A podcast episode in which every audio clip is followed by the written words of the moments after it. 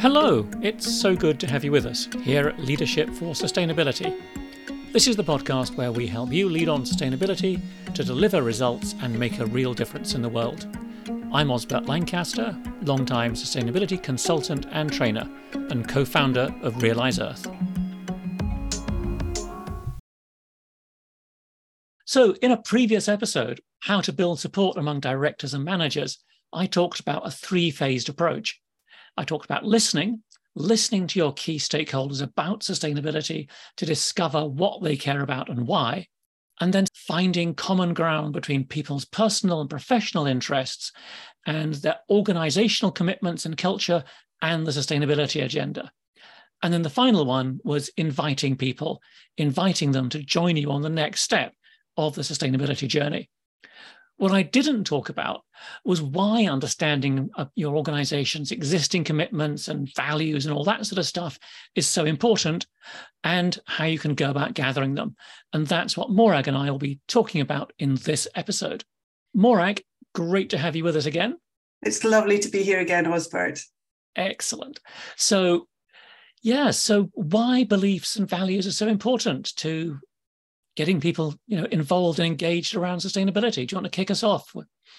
Absolutely. So i can start off this one by talking about some examples that that i've worked with over my career one of the reasons this was so important to me is back when I started this stuff, which is in 2004, long time ago, sustainability just wasn't that high up the agenda. So it was very unusual to actually find any organization or policy that was actually about sustainability itself. So this is why we needed to be a, a little bit more entrepreneurial, trying to find opportunities to bring about change. So I'll start with the one that that kicked off this whole sustainability leadership change thing that I've been working on for the last 20 years for me. And it was when I was working for WWF, and my role was to embed sustainability in the formal education system of Scotland, just a, a very small task. And where we started was a, a big question mark. But at the time, they were overtaking the biggest overhaul of the Scottish schools curriculum for a generation that process was already off and running. So, although sustainability wasn't in there per se, when we actually started to look at the policies they were bringing forward, there were some real opportunities there. So, there was a really high level statement that the purpose of the whole schools curriculum in Scotland was to enable young people to be successful learners, confident individuals, responsible citizens, and effective contributors. So, using their own language, we were able to very effectively find hooks on which we could hang sustainability.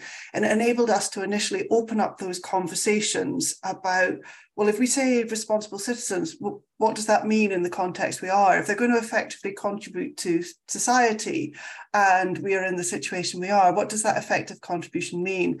And that's how we began to open up that conversation about sustainability so that was a, a, really big process that was going on. But I can also bring it back down to a much more internal process. I was working with another organization at the time, and they were a training organization. And they were looking at their mission statement, and the, the problem for them was their staff didn't seem very bought into the mission statement, and they wanted to have a, a facilitated workshop around that. And again, because they were very uh, focused on health and safety and good practice, it said that they wanted to be the most responsible organization in their field. So, again, although sustainability wasn't in there, when we started talking about, well, what does responsibility mean in the environment in which you work, with all the things that are going on in the world, that again gave us the opportunity to start that conversation around sustainability. Responsibility is a really interesting word, and it's come up a lot. Um, yeah, and it's like, well, who wants to be irresponsible? Who sets out to be irresponsible? What organization wants to be irresponsible? One of my experiences with that was when I was um, was working with the University of Edinburgh, helping them develop their what became their social responsibility and sustainability strategy. It was their first sustainability strategy. They had environment policies and things before then. And it was a long term process. It involved lots of people. And when we started that process off, because it was sort of it had been you know, sort of championed by someone who was really keen on sustainability, the language we were talking about was around sustainability and social responsibility had been sort of tacked on at the end. And you know, it was making progress, and we were having workshops and conversations with people. And people said, "Yeah, yeah, sounds like a good plan. We should do something like this." But there wasn't a great deal of, apart from around a few sort of champions, it wasn't a great deal of enthusiasm.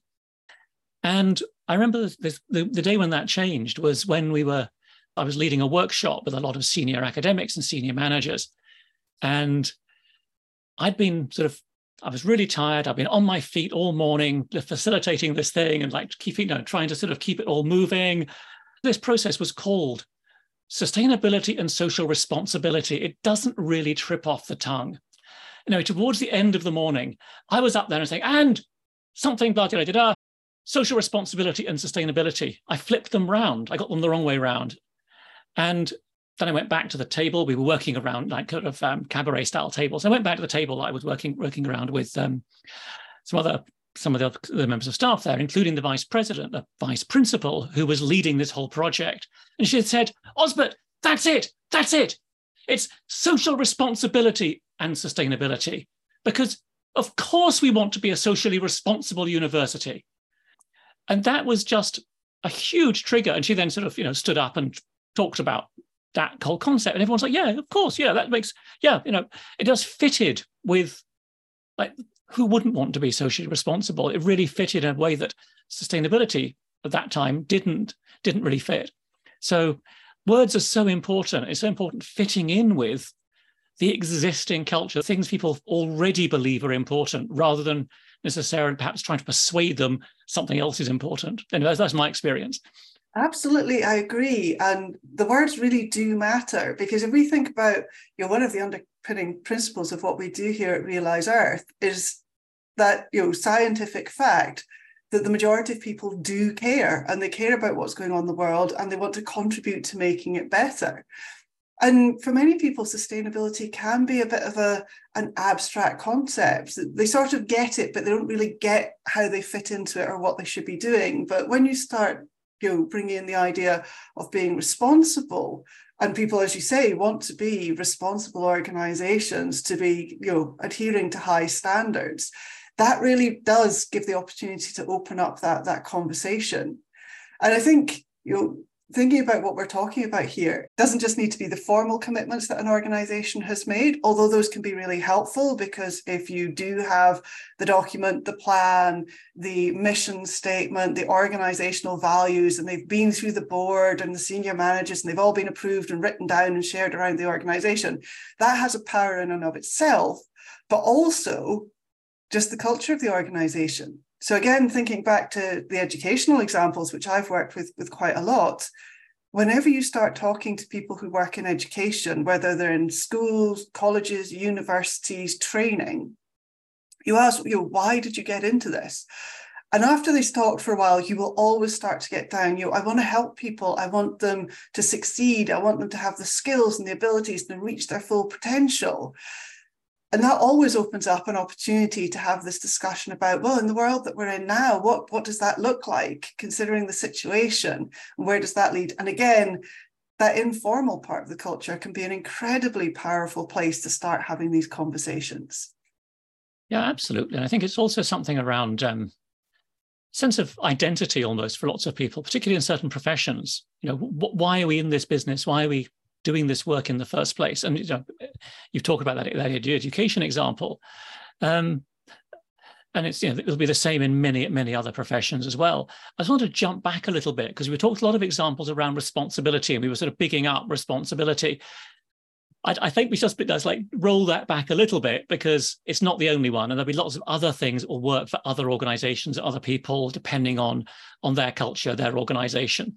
So innovation. You know, lots of organizations will have innovation plastered all over, you know, the, the corridors in the reception and all the rest of it.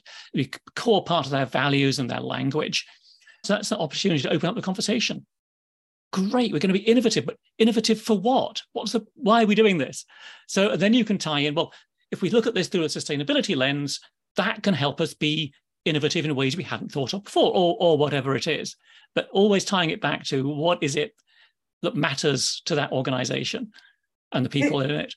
Yeah, because if we think back to you know recent interviews that we've done with people working out there in the field, if we think about um, Toby working, you know, world's fourth biggest bank, they're all about financial prudence and making financially good decisions. And that's where the conversation started for them. And also, if we think about Alan Hendry and Mott MacDonald, you know, they're big about infrastructure, but again, his discussions about what does good infrastructure look like in this day and age, again, opened up that space for the conversation. So I think the key message that I would want to share with people here is depending on your field, depending on your situation, what you're looking for is that opportunity to ask. So, what does this mean in the situation we're in and the way the world is now? And as you say, it might be around responsibility, it might be around innovation, it might be around financial prudence, it could be around the reason that you got into this role in the first place. There are a multitude of opportunities. And for each of us, you know, we have to look at our own field and really leverage our own knowledge and understanding of the field and context in which we work to start to find those opportunities. I'd like to take a moment just now to let you know about our next event. If you've been listening for a while, you'll know that most people are concerned about climate change and would like to make more sustainable choices in their lives.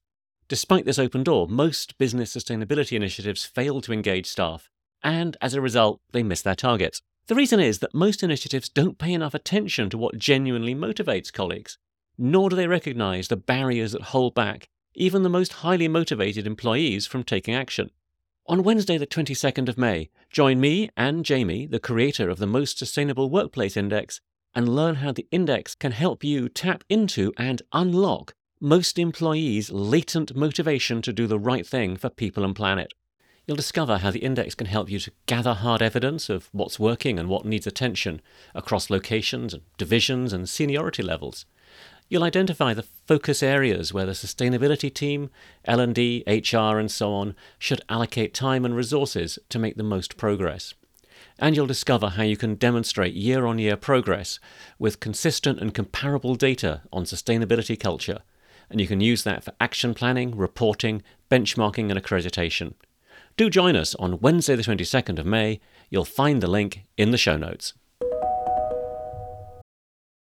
So let's move on to how do you actually gather all this information together? Let's start with the relatively easy bit, the formal stuff, which essentially is it's desk research. Is there much to say about that? Look on the internet, look at the website, look at the documents that, that exist, yeah. look at the posters on the wall in the reception. I mean, what is it that the company says it does? if we're working in any organization of any size, we all know these things, you know, as you say, beyond the office wall, it could be the business plan, the financial strategy, the five year plan, the organizational mission statement. What do we say when it says what we are as a business or an organization on the website? All fruitful places to go looking. Yeah. So that takes us, um, that takes us then onto the more informal aspect, which is like the sort of the cultural, the lived experience, which is interesting because it may not always match up to what's written in all those documents. Um, hopefully it does. Well, if the, if the if the good stuff, if the formal stuff is good stuff, then that's important. Um, but sometimes actually, you know, the, the informal, the cultural stuff is actually moving faster in the right direction than the than the, you know, the formal adoption of policies and procedures and values and missions and all that sort of stuff. The informal side of it, the cultural stuff, we have our own experience of that, but we may also just be like seeing that through, you know, it's only our experience. So it's really important, I think, to be, you know, talking to other people in different parts of the organization about their experience of that as well. I think one of the key questions, which again comes up again and again in the conversations we have with people is just that inquiry so how did you get into this what drew you to doing this work and that's always a very fruitful place to start to understand people's insights and i've seen this in lots of organizations where there may be an organizational mission statement and people look at it go well you know i don't disagree with it but the reason that i got into this is and actually you uncover a much deeper, richer insight from, from that place. Again, just talking to your colleagues about this, you know, in those both conversations that you've initiated to try and find out more about sustainability, but just listening in to conversations and, and participating in them and just hearing what your colleagues talk about and the articles they get interested in and the things that are going on in their sector that interest them again can start to give you some really clear signals about what's important to people and what matters to them. In some ways it's like it's easy and fun to have those conversations but we also need to make sure that we actually sort of stop and start writing stuff down and trying you know to sort of collate it in some way particularly that that informal stuff so that we can use that to plan our conversations plan the next steps. So i do think it's really helpful to sort of think well you know are there different experiences in different parts of the organization among different people who have different roles and so on? So thinking about what it is that you've heard about you know what matters in the finance department it will be different from what matters in the marketing department or whatever it is. So, but you know, making some notes about that. It's not com- not overly complicated, but it's like jotting down some of those, yeah, the key sort of issues around what matters in those different departments, what what gets people excited, what puts people off as well is worth thinking about, what makes people stop and you know give you the we're not going near that eh, uh, type type look.